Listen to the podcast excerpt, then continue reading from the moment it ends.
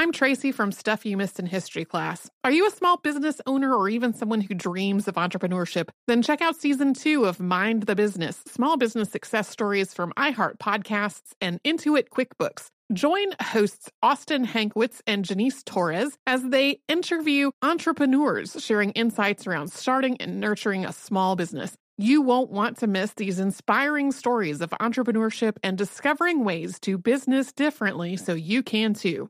Planning your next trip? Choice Hotel's family of twenty-two brands has over seven thousand four hundred locations and the perfect hotel for any traveler you want to be. Like a Cambria hotel, serving up locally inspired craft cocktails for all my folks who maybe want to meet up and talk about Mad Royals. Check into a Radisson hotel with flexible workspaces for you strivers who listen during business travel. Or a Comfort hotel with free hot breakfast, family-friendly pools, and big spacious rooms for the parents who listen with their kids and need a little retreat. What are you waiting for? Join Choice Privileges and start earning points toward your next stay. Find a stay for any you when you book direct at choice hotels dot com, where travels come true.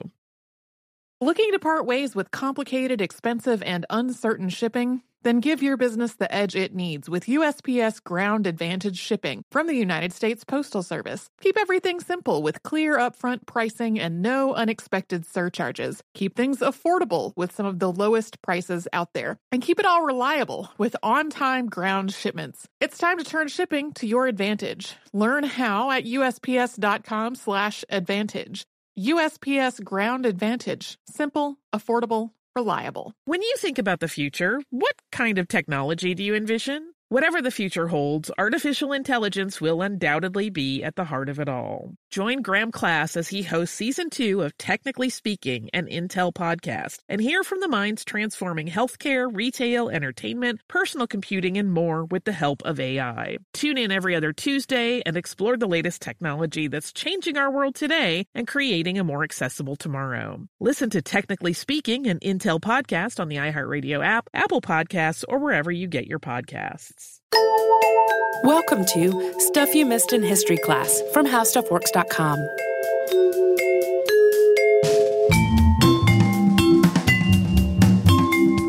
Hello and welcome to the podcast. I'm Holly Fry. And I'm Tracy V. Wilson. Uh, this episode is about a person who was on my list, and then our listener Rich suggested it recently, and that re-sparked my interest in the topic. Uh, Nell Donnelly Reed was a woman way ahead of her time in a number of ways. She was creative. She had the business acumen to turn that creativity into a very successful business before women even had the right to vote in the United States. Uh, and her story combines a number of things that make for a fascinating tale. It's almost like a movie manuscript. Uh, there's fashion, there's education, there's kidnapping, there's marital scandal. Nell lived a long life. She did a lot with her time, including focusing on workers' health and safety needs. But uh, she is, like any historical figure, complicated. She was born Ellen Howard Quinlan on March sixth, eighteen eighty-nine, in Parsons, Kansas. Her father, John Quinlan, had moved to the United States from County Cork, Ireland, and he worked on the railroad and also farmed. I think the railroad he worked on might have actually been the Katy, which we talked about on the Crash at Crush episode. Mm-hmm. Nell was born at home on the farm, and John and his wife, Catherine Fitzgibbons, had thirteen total children. Ellen was the twelfth child and fifth daughter, and she was nicknamed Nell by her siblings at a really early age. Uh, Nell went to school at a convent. She didn't stay there, but uh, they had a school there that she attended during the day. And then she went to Parsons Business College, and she started working as a stenographer in Kansas City immediately after she graduated. And shortly after her move to the city, she met a man named Paul J. Donnelly, and the pair were soon married. And at this point, Nell was seventeen and Paul was twenty-three. But Nell did not follow the normal path for the time of a young woman to give up her career or education to settle down into the role of wife. Instead, she continued to work, and both she and her husband Paul saved their earnings so that Nell could go to college. When she attended classes at Lindenwood College in Saint Charles, Missouri, she was the only married student. She graduated in nineteen oh nine. Once she was done with school, Nell started to focus on sewing. This was something she had done for her whole life, and it was a skill that she had always excelled at naturally. She started making clothes both for herself and for her family when she was still a kid.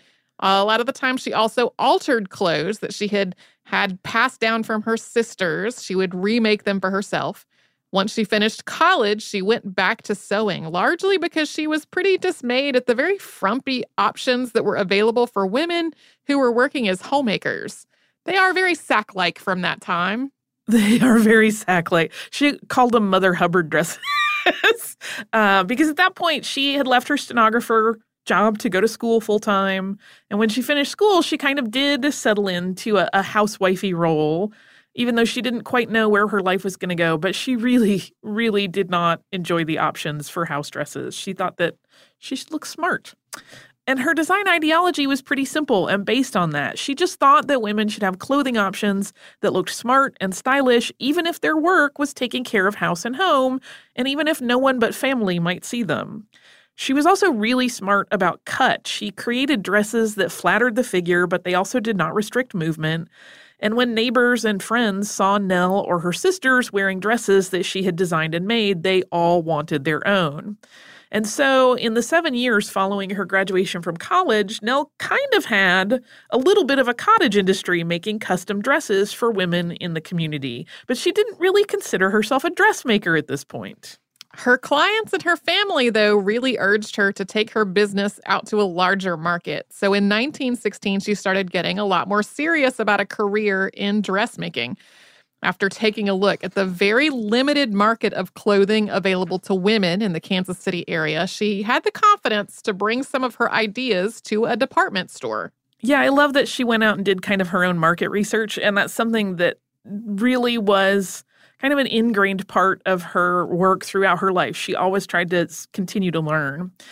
And when she uh, spoke to the buyer at the George C. Peck Dry Goods Company, which was where she took her dresses uh, to, to show, she was worried that she might just be laughed out of the building. Even though she knew there were not great options, she still was a little scared. But instead, she left with an order for eighteen dozen dresses. So then she had a new problem, which was figuring out how to manufacture two hundred sixteen garments really quickly. I think she had a two-month window, which uh, if you do any stitching, two hundred sixteen dresses in two months is a lot. Uh, and Nell had agreed to this order without really having the means to fill it. So she basically had to start her own business lickety-split. So Nell and her husband, Paul, talked this over. Paul, who worked as a manager in the credit department at the Barton Shoe Company, had one thousand two hundred seventy dollars in savings, and they used that money to get Nell's business up and running. She hired two seamstresses, bought two power sewing machines, and then set up shop in the attic of their home. That first batch of dresses had a pretty simple design. They were high-waisted dresses with a waistband yoke and kimono sleeves. They were accentuated by some narrow, ruffled details. Nell would say later that she just wanted to make women pretty while they did the dishes, and she must have really been onto something. They filled the order, but that led to another problem, which was a good problem to have, but still a problem. All two hundred sixteen dresses sold out the day they were put on the sales floor. Yeah, there's a really interesting um paper that I read in preparation for this, written by two women, and they're kind of examining why these dresses sold out so quickly and why they were so popular, because it wasn't as though they had no other options for dresses. Uh, it's an interesting read, and we'll have it in the show notes. But basically, it she kind of was onto this idea of, like, you could look cute at home. Uh, and people really liked that idea. And so at this point, Nell and Paul knew that they had to expand their business, and they had to do it really, really rapidly. They were, of course, still operating in the red.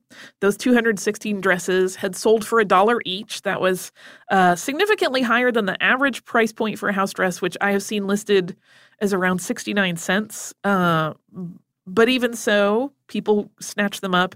But even so, that's not uh, anything like they were going to make back that initial one thousand two hundred seventy dollars investment.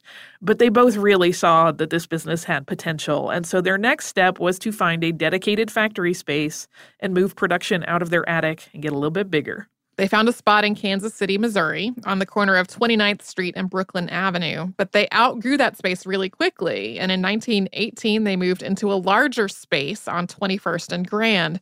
Paul left soon after that to fight in World War One, and Nell kept things running while he was away. By the time he got back, Nell had grown the company significantly. She was up to eighteen staff, they were operating in the black, and they were bringing in a quarter of a million dollars annually. So understandably, Paul quit his credit manager job, and the two of them worked side by side full-time in the garment business.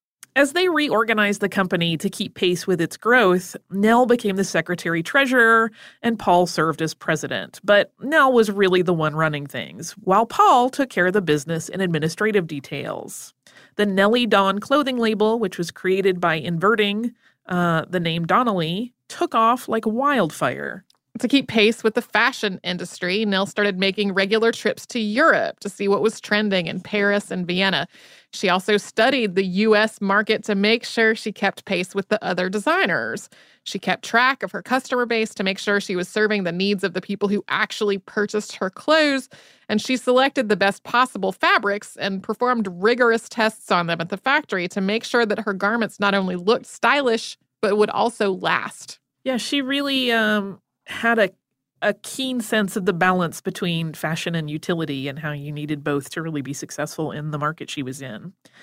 Nell was also really, really adamant that the dresses and aprons that they made at the Donnelly Garment Company were true ready-to-wear without the need for professional alteration. She would include little details that could be easily altered by someone at home, like adjustable straps and things like that, to make it fit perfect. But she also had samples made in every single size, and then she would put each of those garments through their paces, with models performing the sorts of activities that a woman might encounter in an average day.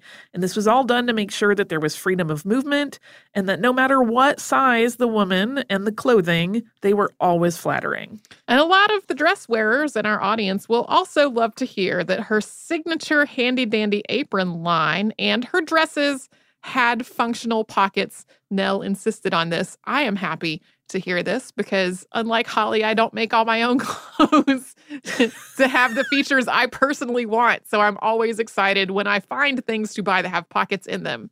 I feel like a... a fashion trader because I don't really care about pockets. I know I'm the only one. I just don't, uh, pockets don't do much for me. Um, other than like a place to put my hand, unless they have a zipper closure, I don't trust them to hold things anyway. So then I'm like, ah, it just spoils the line sometimes. I just always, I always need a chapstick in there. Yeah, that goes in my wrist wallet. uh, see, I have a controversial pocket opinion. Don't attack me. Um, Throughout the growth of the Donnelly Company, Nell took a very, very progressive approach to how their employees were treated. Uh, as I said, she always studied the market and the industry, and in doing so, when she really looked at the history of manufacturing and where it was at that point in time, so that she could learn as much as she could and maybe find ways that she could make her factory more efficient, she also became really keenly aware of the poor working conditions that a lot of laborers face. She did not want the kinds of accidents that often hurt or, frankly, very often killed workers in other factories to be part of her company's legacy. Working conditions at Donnelly were a lot safer than at most other garment factories. The wages were also better. Employees had access to medical care through their jobs. And because Nell knew how valuable her own education had been to her success, she offered night classes and tuition grants to her employees, and she started a scholarship program for her employees' children. Yeah, one of the things she did that was really unique, particularly for the time, is like she had a regular doctor come, like I think once a week, and just do checkups if people needed them, and eventually they could bring their kids for those checkups. The Donnellys also really felt like it was important that their employees felt respected and that they were recognized as vital to the success of the business. Now, some of this, too, is part of building up sort of the forward-facing identity of the company uh, because Nell was very, very comfortable giving interviews. And so part of this was also playing up how great they were to work for. And she once told a reporter, quote, "The attitude of our employees toward the executives in the firm is not that they work under others, but that they are working with others." Nell's business, which started with less than one thousand three hundred dollars and two hired seamstresses, turned into a multi-million dollar company during the nineteen twenties. By nineteen thirty-one, they had one thousand employees. And because they made affordable, quality clothing, which was a necessity, instead of luxury goods, they managed to weather the nineteen twenty-nine financial crash and the Great Depression that followed it. This ability of non-luxury dry goods companies to survive times of financial instability also came up in our Levi Strauss episode that was not long ago this year. Yeah. But though the Donnellys managed to keep their business in good shape during those turbulent times, uh, their personal lives were a little less smooth. And we're going to talk about that right after we first pause for a sponsor break. I'm Tracy V. Wilson from Stuff You Missed in History Class. Did you know small businesses make up ninety-nine point nine percent of all businesses in the United States? The world is powered by entrepreneurs, and if you're a small business owner or even someone dreaming of starting your own business, then you'll want to check out Season two of Mind the Business, Small Business Success Stories from Ruby Studio, from iHeartMedia, and Intuit QuickBooks. And every episode, hosts Austin Hankwitz and Janice Torres talk to entrepreneurs about how they've grown from the lessons of launching and nurturing a small business and how they have found success being their own boss. From the excitement of first starting out to finding the right tools and resources to process invoices and payments like QuickBooks Money, you won't want to miss these inspiring stories of entrepreneurship and discovering ways to business differently so you can too. And if you're a small business owner or even someone dreaming of starting your own business, then you'll want to check out Season two of Mind the Business, Small Business Success Stories from Ruby Studio, from iHeartMedia, and Intuit QuickBooks. Planning your next trip? Choice Hotels has a stay for any traveler you want to be, with twenty-two brands and over seventy-four hundred locations. Whether you're a business traveler, a family road tripper, someone who wants to seek out history and maybe make your own, or just planning a quick getaway, Choice Hotels has a stay for any you. Like a Cambria Hotel, where you can be a cocktail connoisseur and sip locally inspired craft beverages at downtown locations in the center of it all. This is a fun way to visit cities with a lot of history and a lot of fun in mind. Or a Radisson Hotel, for all our productivity powerhouses out there. With flexible workspaces and on-site restaurants, you'll get the most out of your work trip. You'll get the coffee, the Wi-Fi, and the work done. And we can't forget about Comfort Hotels. Imagine you're a family road tripper, waking up in your big spacious room and then heading down to a free hot breakfast for the entire family, including waffles. So you'll be well-fed and ready for the day's adventure, even if that's just relaxing. After that, you're spending all afternoon relaxing by the pool. You deserve it. What are you waiting for? Join Choice Privileges and start earning points toward your next stay. Find a stay for any you. Book directly at choice hotels dot com, where travels come true.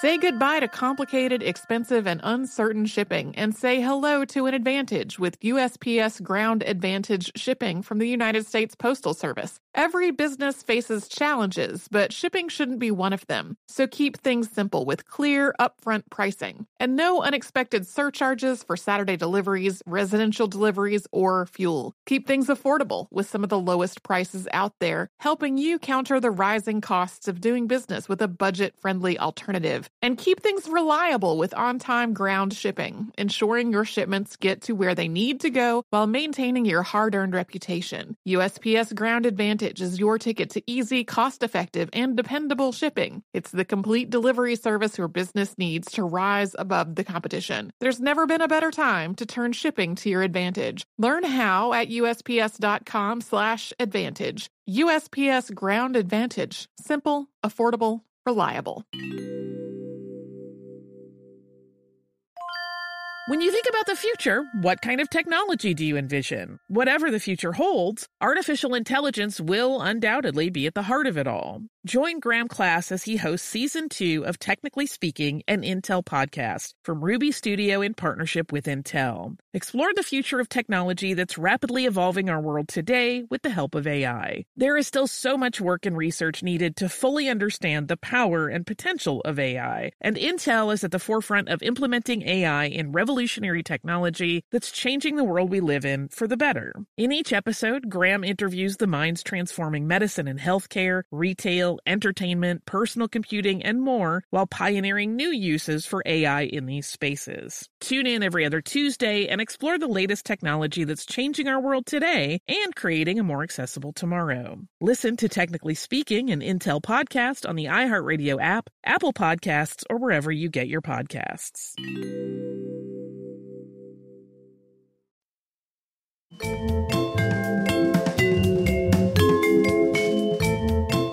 So in early nineteen thirty-one, Nell got pregnant, and this was a problem for two reasons. One, her husband Paul had told her that if she ever got pregnant, he would kill himself. It is not entirely clear what his motivation for this statement was. It has been speculated by various historians uh, and people who have studied Nell's story that he likely suffered from depression, and he reportedly did have some issues with drinking and infidelity that drove a wedge between the couple. Uh, and two, to be clear, this child was not his. Uh, we are going to come back to the paternity of Nell's baby in just a moment. But to deal with this problem, Nell came up with a plan. So while she was still early enough in the pregnancy that she was not showing, she traveled allegedly to Europe. Some versions of this story say that instead she actually just went to Chicago. It's all because it's all kind of shrouded in a cloak and dagger move. We don't really know. She was not at home. That's that's the most important part. She was not in Kansas City, but she had told Paul that she wanted to adopt a child. So she came home to Kansas City with a new baby, David, in the late fall of nineteen thirty-one. By this point, Nell was already famous. She was well known in Kansas City as a very successful and very wealthy woman. She'd been profiled in magazines as a business leader and an innovator. Her company was a three point five million dollars business at this point. And on the night of December sixteenth, nineteen thirty-one, that success made her the target of a kidnapping and ransom plot. So after work that night, Nell got into her car with her chauffeur, George Blair, and headed home for the evening. And as they approached the driveway of the Donnelly home, another car blocked their way. Three men got out of that second car. One jumped in the front seat and quickly tied up Blair, while the other two got in the back, one on either side of Nell. And Nell fought against them, but they pushed her to the floorboard and they held her there. Donnelly and Blair were taken to a house in Bonner Springs, Kansas, that was roughly twenty-five miles to the west of Donnelly's Kansas City home. Nell was kept on a cot, and Blair was kept bound and blindfolded. The kidnappers called the home of James E. Taylor, who was the Donnellys' lawyer that night, but Missus Taylor, who took the call, thought it was just a prank. The person on the other end of the line told her that she could find Nell Donnelly's abandoned car in Country Club Plaza. I always wonder when I read about this why she was like, oh, pranksters, versus what a weird call. Maybe we should check it out. Uh, the kidnappers also sent a ransom note to Paul Donnelly demanding seventy-five thousand dollars, and he received that note the morning after the abduction. This missive is a little bit awkward in that it appears to have been dictated to Nell to write, but the voice changes from that of Nell writing directly to Paul to that of the kidnappers talking to Nell, and it reads as follows. Dear Paul, these men say they want seventy-five thousand dollars. Use your own judgment. They kidnapped me and chauffeur Wednesday night. If you do not pay as directed, seventy-five thousand dollars in cash, twenty-five thousand dollars in twenty dollar bills, twenty-five thousand dollars in tens, and twenty-five thousand dollars in fifties. If he, and at this point it seems like it's switched and they're referring to Paul, if he or any does not do as directed, we shall take him same as we have taken you, meaning Nell.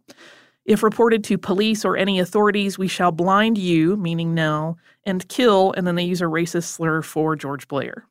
Paul, yourself shall drive the car, meaning our Lincoln, at all times. If this letter is given to any police authorities, it will be the last of me, and they will get you the same way they got me. Paul called James E. Taylor, and this is when the Taylors realized that the call they had gotten the night before was not a prank. Taylor called his law partner, James Reed. Just to be clear, there's James Reed, there's James Taylor, two different Jameses. Reed was the Donnellys' next-door neighbor, and he had a long and impressive career. He had been a county attorney, a counselor for the city, uh, the mayor of Kansas City, and had served three terms as a U S senator. Yeah, James A. Reed could be his own episode. He is not a person I think I would have enjoyed very much. Um, we'll talk a little bit about it here, but he definitely uh, had some some outdated views.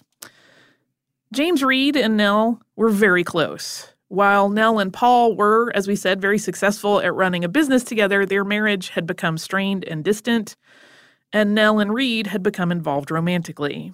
Nell and Paul's adopted son David was, in fact, Reed's biological child. And so when Reed got word of this kidnapping, he immediately asked the judge of the trial that he was working on at the time if he could have leave. And once he was granted that leave, he immediately left the courthouse in such a speedy manner that it set off a flurry of gossip and speculation about what might be going on. The specific instructions to Paul in that original note had been that he was to park the car that was mentioned in the letter in front of the Mercer Hotel at ten o'clock on December seventeenth. He was supposed to stay there for fifteen minutes as a signal that he was willing to go along with the kidnappers' demands. If nobody appeared, he was supposed to repeat this the next day and then every day after that until someone communicated with him. He eventually received another note, this one signed by Nell, authorizing the withdrawal of the money.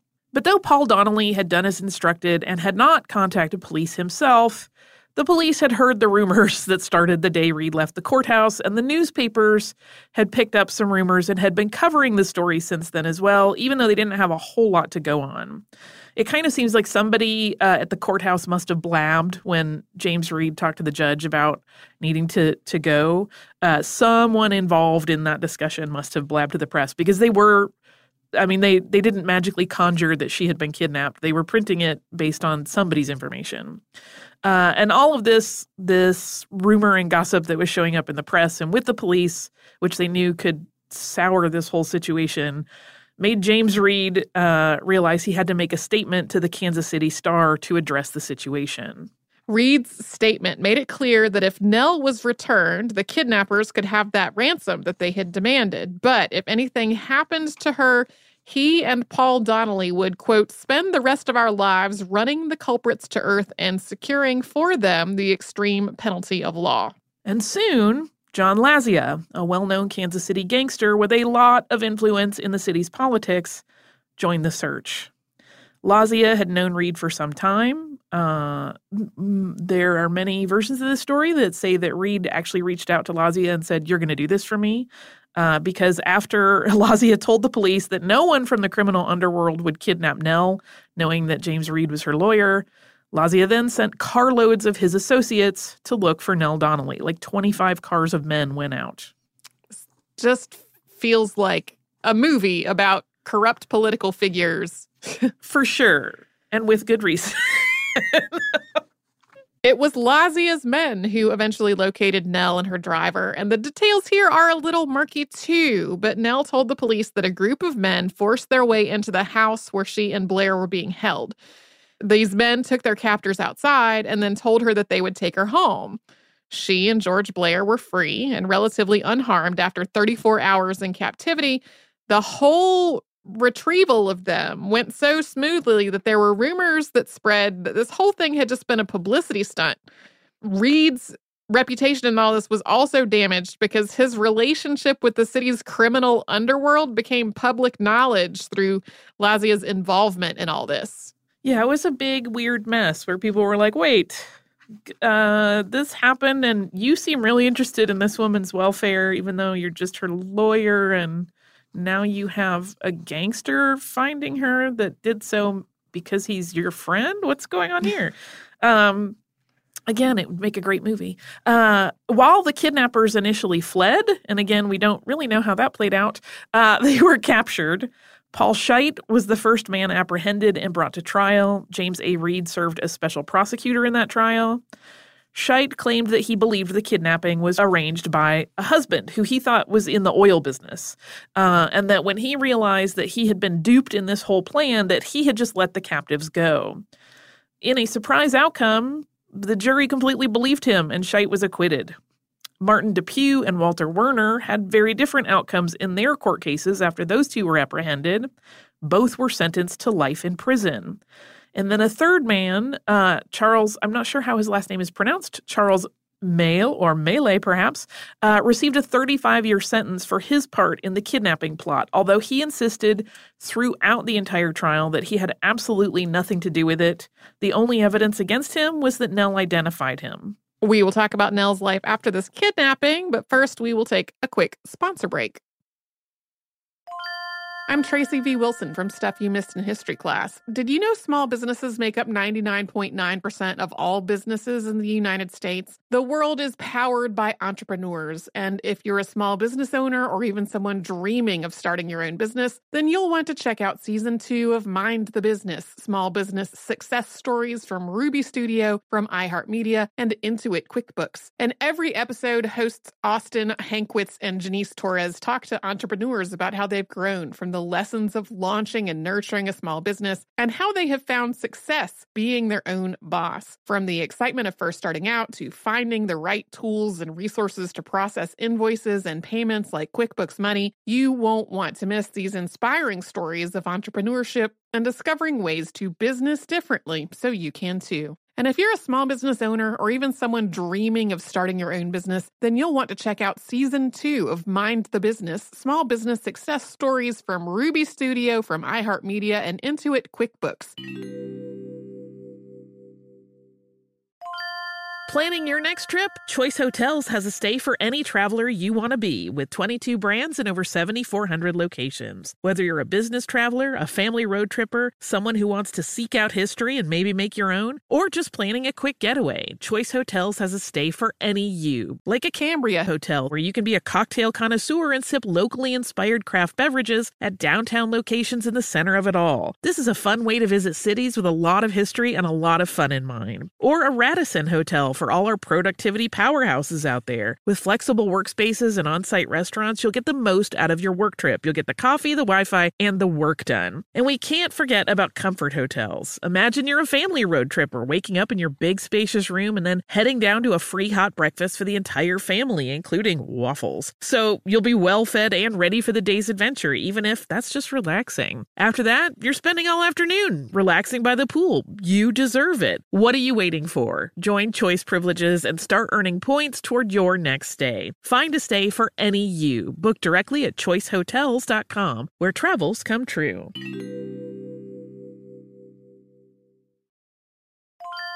Say goodbye to complicated, expensive, and uncertain shipping, and say hello to an advantage with U S P S Ground Advantage shipping from the United States Postal Service. Every business faces challenges, but shipping shouldn't be one of them. So keep things simple with clear, upfront pricing and no unexpected surcharges for Saturday deliveries, residential deliveries, or fuel. Keep things affordable with some of the lowest prices out there, helping you counter the rising costs of doing business with a budget-friendly alternative. And keep things reliable with on-time ground shipping, ensuring your shipments get to where they need to go while maintaining your hard-earned reputation. U S P S Ground Advantage is your ticket to easy, cost-effective, and dependable shipping. It's the complete delivery service your business needs to rise above the competition. There's never been a better time to turn shipping to your advantage. Learn how at U S P S dot com slash advantage. U S P S Ground Advantage. Simple, affordable, reliable.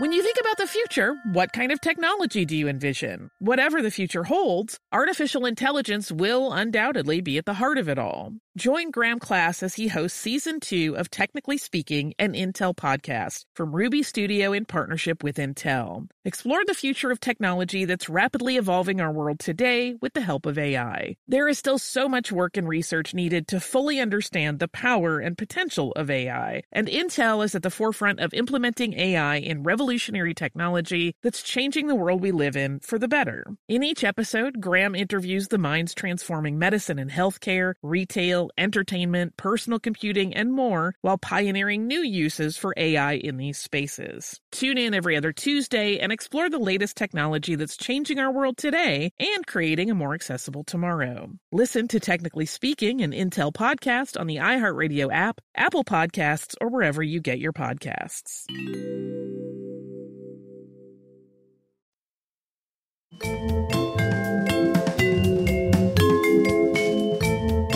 So, while Nell's return after her abduction, relatively safe and sound, might seem like a joyous end to the tumult in the Donnelly home, it was absolutely not. Uh, just a couple months later, Nell divorced Paul in early nineteen thirty-two. She bought out half of his business, and she became executive director of the company. And that same year, James A. Reed's wife died. And so, in December of nineteen thirty-three, Nell and James Reed were married in a ceremony that surprised their guests. They had invited friends to Nell's home for what the attendees thought was just a dinner party, only to find a wedding happening after the meal ended. Nell was forty-four at the time, and Reed was seventy-two. For the next several years, Nell Donnelly Reed's life was pretty smooth. She and James seemed happy, and her business continued to thrive. But the same could not be said for Paul Donnelly, sadly. He also remarried to a, a woman who was much younger than he was, named Virginia George. They married in February of nineteen thirty-three. But then just a year and a half later, he died by suicide. That was in September of nineteen thirty-four. He had spent most of his fortune by that point.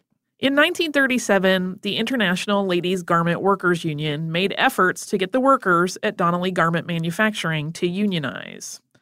But unlike uh, at many other companies in Kansas City, which had become a huge clothing manufacturing hub at this point, a lot of Nell's employees did not see the need for a union. They th- felt that their working conditions were safe and their benefits were excellent, far better than any other factory offered. A lot of the staff didn't feel like a union would be of much benefit to them, but this was definitely not a universally held opinion on the factory floor.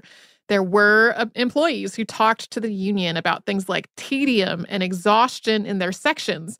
These sections were small groups of employees who were set up to create garments, with each woman working on one specific aspect of the garment and then turning out the garments as a team. So each person had one job, but they were still working together to create each dress. This handful of women who joined the union faced layoffs and pressure and harassment from within their jobs.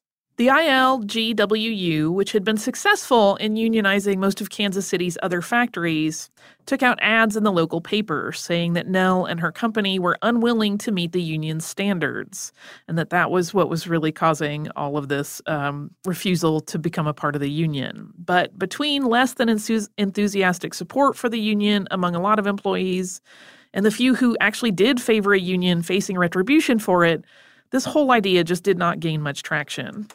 To combat the I L G W U, the Donnelly factory formed its own union, which was the Donnelly Garment Workers Union in May of nineteen thirty-seven, although that group was formed under the auspices of management to try to shut down the other union's efforts. It wasn't something that the employees decided on their own to form. The Donnelly Union president, who was Rose Todd, who was a supervisor at the company, started giving statements to the press that they could handle their own advocacy and they didn't need outsiders trying to manage it for them. This union issue dragged on and on. The I L G W U continued to try to force unionization under their umbrella on the Donnelly factory and also tried to dissuade department stores from carrying the Nellie Don brand. Uh, they even wrote up little uh, notes that, that the department stores could use to explain the situation. And this case eventually was played out in court. It went to federal court. Uh, a judge forbade the International Ladies Garment Workers Union from trying to get involved in the Donnelly plant any further. But then that decision was later overturned. The Donnelly factory and this outside union continued to lock horns for years. And as the issue continued to be a real thorn in her side, Nell started to tell people that there was no way an entrepreneur could start a business and be successful because of all these complications that unions brought about. This is, well, this is one of the reasons that the conditions at the factory were so, so good. She, like, she wanted things to be so good that people wouldn't want a union. Yeah.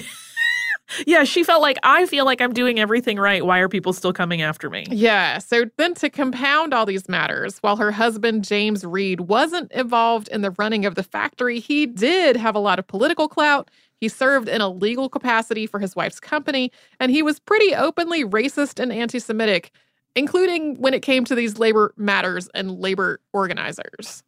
Yes, so the I L G W U president, David Dubinsky, was a Russian-born Jew, and Reed referred to him as a foreign radical, and far worse, when Reed appeared in court proceedings to discuss the matter. Reed made the case that unions were dangerous to women. They were run by rapists and violent people. He talked about them being, you know, like the scum that was scraped from the devil's cauldron. Ultimately, though, the injunction against the I L G W U was lifted. The Donnelly Company had created an atmosphere, like we said, of of both like fear that the um, these f- foreign devils were going to come and try to unionize them and the, make something dangerous, and also fear that anyone that actually embraced the union would get in trouble or lose their job, that they really did kind of make this bubble that f- prevented the union from ever penetrating. Yeah, it was like they were simultaneously doing things to discourage unionizing and also really inspiring a lot, a lot of loyalty among their employees. It was complicated. Mm-hmm. World War Two also brought a lot of changes to the Nellie Don brand as they continued to expand their line to appeal to women who had jobs outside the home. So what had started as a business for making stylish dresses and aprons for homemakers had, by the late nineteen forties, expanded to offer business attire and accessories. The factory was turning out one point five million dresses a year, making it the largest facility of its kind in the world.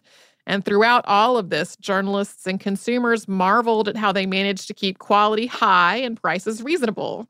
Yeah, they talked about a lot of details that um, would be associated with much, much higher-end garments. Like they talked about the depth of the hems, which if you know, you know, if you're looking at a dress from the inside and the hem is what is called deep, it means there is a lot of the outside fabric folded up under to create that hem. And in some places, they would cut those shorter so that you would save that couple inches of fabric, which seems like not much, but then over one point five million garments, it adds up to a lot of fabric, and it's like a cost-cutting measure. But uh, Nellie Don was not taking those shortcuts. And the company was also really unique in that it hired women for positions at all levels. Nell claimed that she hired blindly, paying no mind to whether the applicant was a man or a woman, and focusing simply on whether they were the right fit and could do the job. In a nineteen thirty-one magazine interview, Nell told a reporter, quote, "I've heard some women say they would rather talk with men, have business dealings with men. I don't feel that way about it. I have no preference or prejudice in the matter. I like to talk business with a competent person, whether that person is a man or a woman." When she saw that somebody was a hard worker and could manage their job really well, she promoted them. And that way, a lot of women who started in low-level positions at the company rose up through the ranks to become executives. Nine out of ten employees at the Donnelly factory were women. And unlike in a lot of factories where, like, the line-level workers would be women and the executives would be men, these women were spread all through all levels of the company. In nineteen forty-four, as the company was going through its growth into new markets, including all this business wear, Nell's husband, James Reed, died of pneumonia. She did not ever marry again.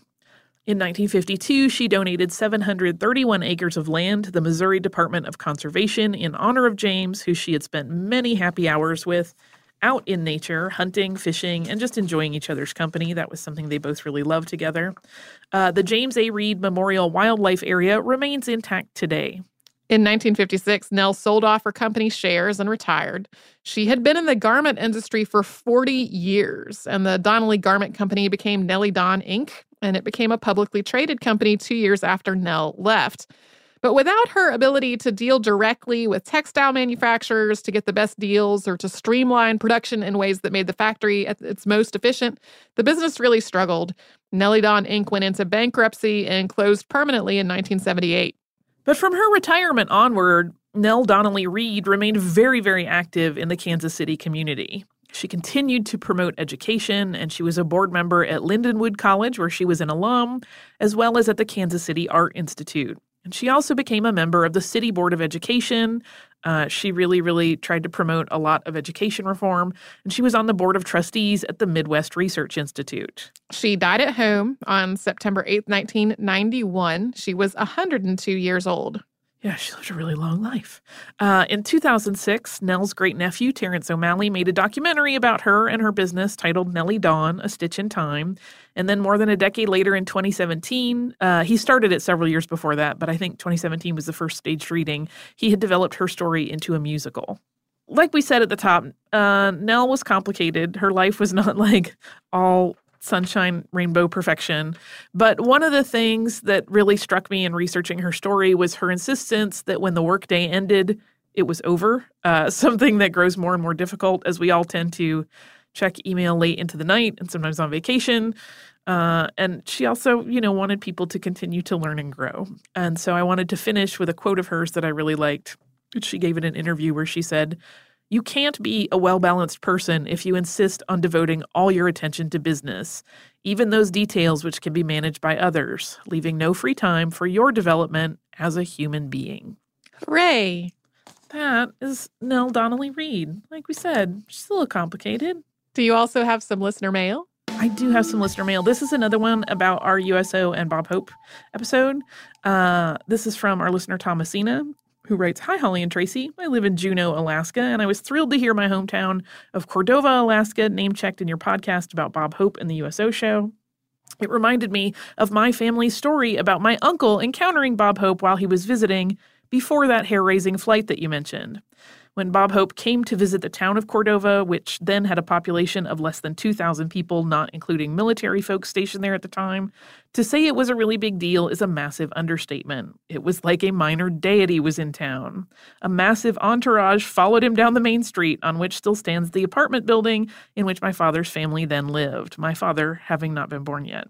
When Bob Hope passed by the front stoop of the building, he encountered my uncle, who was a small child at the time. My dad's family is of Alaska Native and Caucasian heritage, but my uncle did not really lean toward the features of my Alutiiq Norwegian grandpa or my Klingit Danish grandma. I'm sorry if I said those words incorrectly. Instead, my father's oldest brother came out with a blend of both of his parents' attributes, resulting in auburn hair, a ski slope nose, and freckles. You can see where this is going. Bob Hope saw this little kid who looked a lot like him and stopped to chat with him, thinking it would make for a cute photo op. Sadly, none of us has a copy of this picture, if it survived, and said, "Hey, son, how old are you?" "Four," said my uncle. "And what's your name?" My uncle's name was George Robert Junior, but he went by, you guessed it, Bob. And Bob Hope, after learning this, paused for a beat, and then he supposedly turned to his compatriots and quipped, "Now that I think about it, I did come through here about four years ago." My uncle passed away back in the early two thousands, and that was one of my grandmother's favorite stories that she liked to share about him until she herself passed last year. Thank you for reminding me of it, and thanks for all the hours of crunching spreadsheets at work that your lovely show has made more bearable. Uh, that is the cutest family story, and it makes me laugh and laugh. So uh, thank you so much for sharing that, Thomasina. Uh, if you would like to write to us, you can uh, do so at historypodcast at howstuffworks dot com. We are also Missed in History across the spectrum of social media, and you can find us at missed in history dot com, where every episode of the show is archived, and there are show notes for any of the episodes Tracy and I have worked on.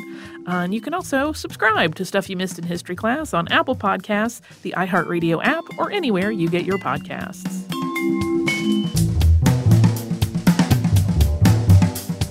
For more on this and thousands of other topics, visit how stuff works dot com.